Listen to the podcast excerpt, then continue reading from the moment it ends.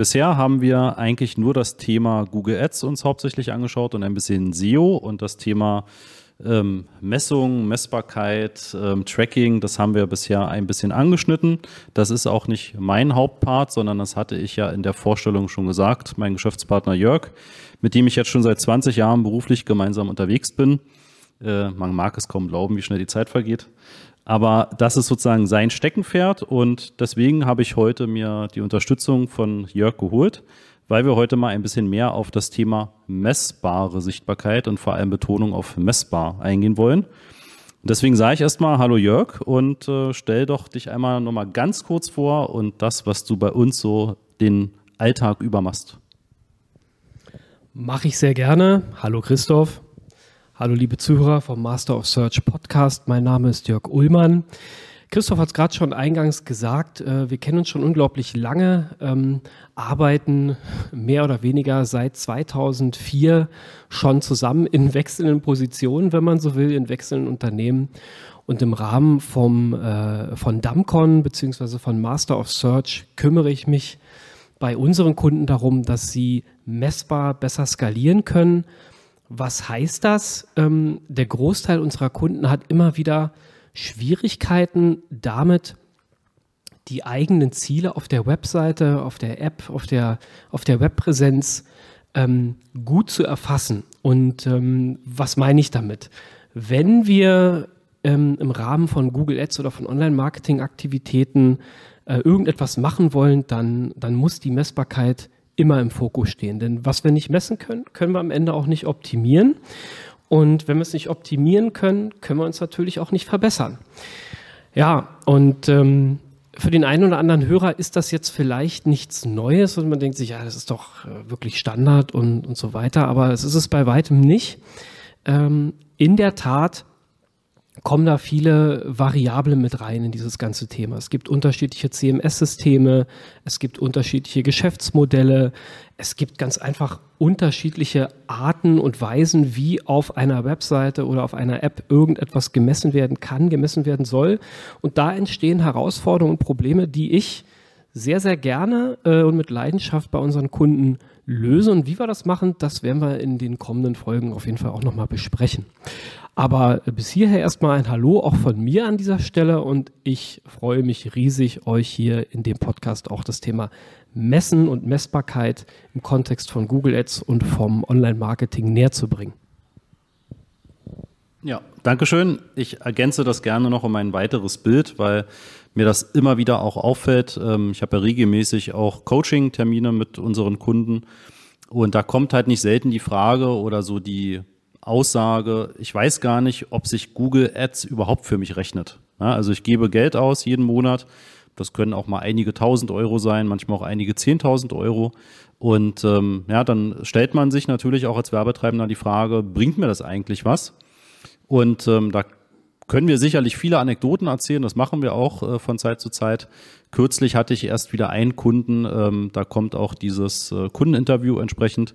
Da wurde halt lange Zeit, wurden die Werbekampagnen gefahren, ohne irgendeine Messbarkeit. Ne? Und es wurde nur gefragt, wie lief es denn letzten Monat? Ja, und wenn dir das bekannt vorkommt, dann bist du halt bei diesem Thema Messbarkeit und das wirklich sichtbar zu machen, was passiert dann eigentlich, ähm, natürlich genau richtig.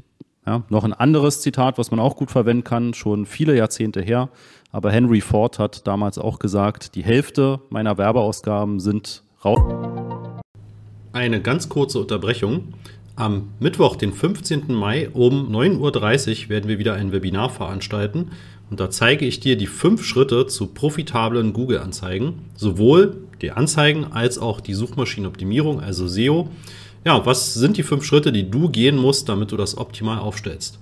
Nebenbei stelle ich dir natürlich auch damit den Master of Search vor und wie wir dich optimal unterstützen können. Und natürlich bekommst du auch ein exklusives Angebot nur zu diesem Webinar. Melde dich an unter masterofsearch.de slash Webinar-Anmeldung. Ausgeschmissenes Geld. Das Problem ist, ich weiß nicht, welche Hälfte das ist. Ja, und das beschreibt es, glaube ich, super gut. Und wir haben ja bei diesem ganzen Thema Tracking, Datenschutz, Messbarkeit, haben wir halt auch sehr viele natürlich rechtliche Themen, Datenschutzthemen. Und ähm, da gehen wir auch dann Stück für Stück drauf ein.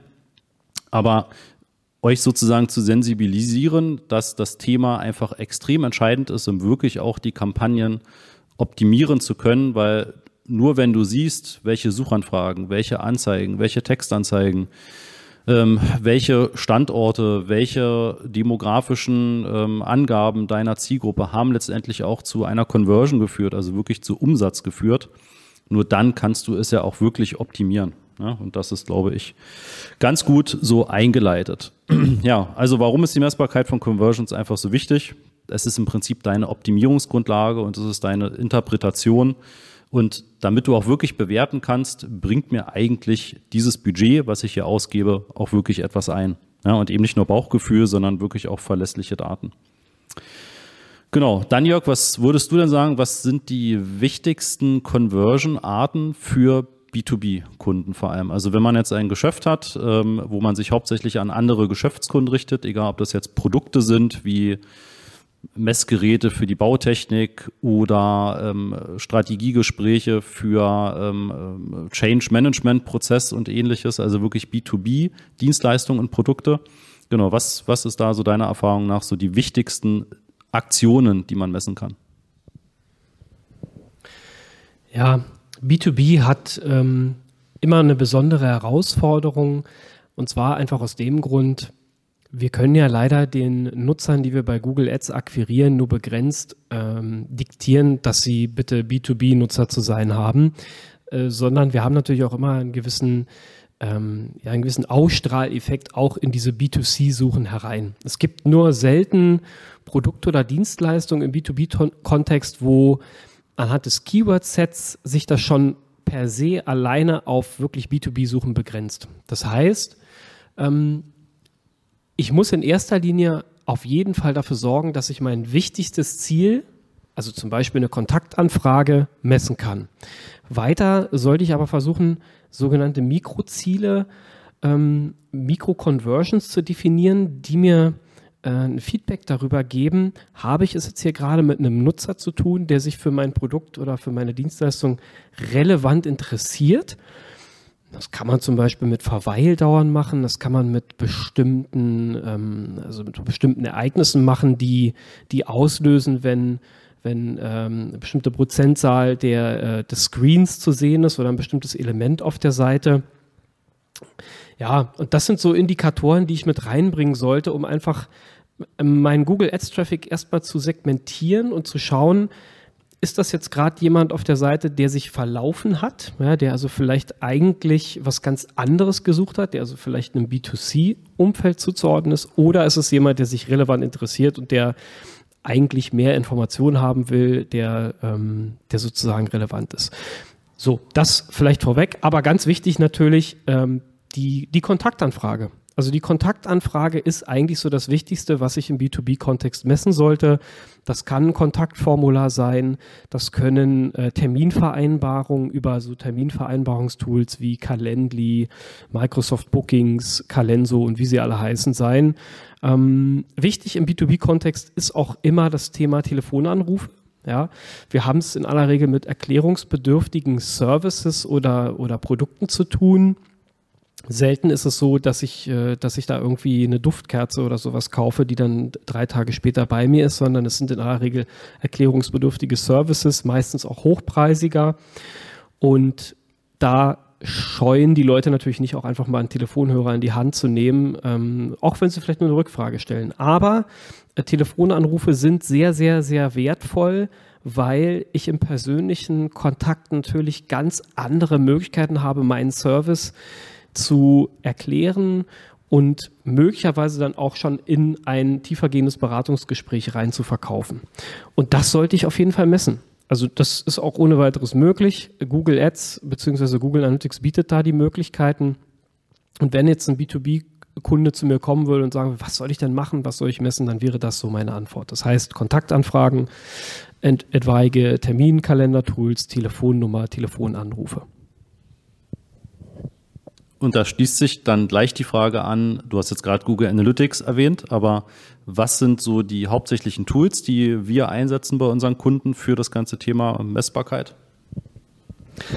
Ja, wir, wir sprechen jetzt vom Jahre 2022. Ähm, je nachdem, wann äh, ihr diese Folge jetzt hört, kann es natürlich sein, dass das jetzt auch wieder hoch irrelevant wird. Aber ähm, Tools, die man im klassischen Sinne jetzt einsetzen würde, sind heutzutage der Google Tag Manager. Kommen wir sicherlich in einen der späteren Folgen nochmal drauf, was die Vorteile sind. Aber Google Tag Manager, Google Analytics, in jedem Fall, um auch andere Kanäle zum Beispiel zu messen. Wir haben ja in aller Regel nicht nur Google Ads Traffic, sondern eben auch andere ähm, Quelle, Medien, über die wir äh, Nutzer generieren. Und wenn es dann schon in so einen professionelleren Bereich reingeht, dann können durchaus beim Thema Telefontracking Tools wie ähm, Matelso, ja, ist so ein deutscher Anbieter, den ich da immer wieder nenne, relevant werden, weil die einfach von der ähm, Leistungsfähigkeit und äh, die Detailtiefe von der Messung von Telefonanrufen nochmal wesentlich mehr Features haben, als das zum Beispiel ein Google Analytics oder ein Google Ads hat. Wenn ich viele Telefonanrufe bekomme, da würde ich zum Beispiel sowas wie ein Autohaus immer als Beispiel nennen. Da habe ich in aller Regel sehr viele Telefonanrufe, Vereinbarungen von äh, so Probefahrten. Ist jetzt kein B2B, aber ist jetzt stellvertretend dafür. Da würde ich immer sagen, wenn das entsprechende Werbebudget auch im Einsatz ist, dann äh, eine professionelle Lösung einsetzen. Aber das sind so klassischerweise die Tools, die man einsetzen würde. Ja. Ja, super. Dann danke dir, Jörg, für die erste Episode, die wir gemeinsam gemacht haben. Wir werden dann in kommenden Episoden auch noch das Thema, äh, wie ist der aktuelle technische und rechtliche Stand beim Thema Tracking ähm, sicherlich wird den meisten von euch dieses Thema iOS-Update auf jeden Fall sehr präsent sein. Die Browser haben sehr viel in ihren Standardeinstellungen verändert und werden es vermutlich auch weiterhin tun. Es gibt den, das Stichwort Consent Mode bzw. Einwilligungsmodus. Google Tag Manager haben wir schon genannt. Google Analytics, sowohl die ältere Universal Analytics Version als auch die neue Analytics 4 Version erweiterte Conversions, ähm, Offline-Conversions, Server-Side-Tracking. Also wir haben noch viele Themen, die wir besprechen werden. Und ähm, ich glaube, Jörg möchte noch eine Sache ergänzen und dann sage ich von meiner Seite schon mal bis zur nächsten Folge. Danke euch fürs Zuhören und gebe nochmal an Jörg. Ich würde in der Tat noch eine Ergänzung vornehmen, die für B2B ähm, Firmen ganz relevant ist, auch ein ganz aktueller Fall, weil ich das letzte Woche wieder mit einem Neukunden hatte, der das in der Tat noch nicht kannte. Das sind so klassische ähm, Lead-Software bzw. Lead-Erkennungstools, wie wir sie, ähm, wie, wie ihr sie vielleicht schon kennt. Der größte Vertreter aus dem deutschsprachigen Raum ist dabei äh, der, der Sales Viewer. Das ist ein Unternehmen aus Bochum die sind dafür sehr, sehr bekannt mittlerweile. Äh, es gibt äh, so kleine gemeine Klone davon oder äh, günstigere Möglichkeiten aus, ähm, aus dem europäischen oder auch aus dem Ausland. Lead-Info ist vielleicht so ein äh, Tool, was ich auch noch nennen würde, was äh, für, für Einsteiger vielleicht dann geeignet ist, die sagen, ich will jetzt noch nicht ganz so viel Geld dafür in die Hand nehmen, aber das sind so äh, Tools, die ich noch empfehlen würde. Was machen die? Vielleicht ganz kurz noch ergänzt. Ähm, alle diese Tools arbeiten nach einem ähnlichen Prinzip. Ähm, sie registrieren die ankommende IP-Adresse. Äh, die können wir nicht verschleiern, ähm, beziehungsweise nur sehr schwer verschleiern und matchen das mit einer internen Datenbank von Firmen. Ähm, wir haben in aller Regel es bei, ähm, bei B2B-Firmen immer mit festen IP-Adressen zu tun, die selten bis kaum wechseln und dahinter steht dann in aller Regel ein Unternehmen. Dann wird das Ganze gematcht und man kann diesen ankommenden Besucher in dem Fall einem Unternehmen zuordnen. Ganz wichtig, einem Unternehmen, nicht einer Person. Aber was kann man jetzt tun? Im Nachgang kann man natürlich jetzt über so ja, Tools wie LinkedIn, Xing und so weiter schauen, ja, wer arbeitet denn da in diesem Unternehmen? Wer ist denn vielleicht für das Thema Einkauf, Marketing, äh, Beschaffung zuständig? Und darüber kann man dann natürlich auch wieder vertrieblich tätig werden und diesen ähm, zuvor vollkommen unbekannt ankommenden Traffic auf meiner Webseite, den ich jetzt matchen kann mit einem Unternehmen, was auf meiner Seite war, äh, identifizieren und dann weitergehend vertrieblich tätig werden. Und äh, jetzt kann man sich das Ganze noch so ein bisschen weiterspinnen und überlegen, was passiert, wenn man auch noch sehen kann, auf welcher Unterseite dieses Unternehmen vielleicht war, ob es vielleicht mehrfach wiedergekommen ist auf meiner Webseite. Und das gibt einem natürlich auch wieder Insights und Informationen darüber, ob ich hier gerade den richtigen Traffic, die richtigen Unternehmen auf meine Seite ziehe. Ja, das vielleicht noch abschließend und dann haben wir, glaube ich, schon eine ganz gute Liste an, an Tools und an ähm, ja, Systemen, die man so als B2B-Werbetreibender haben sollte.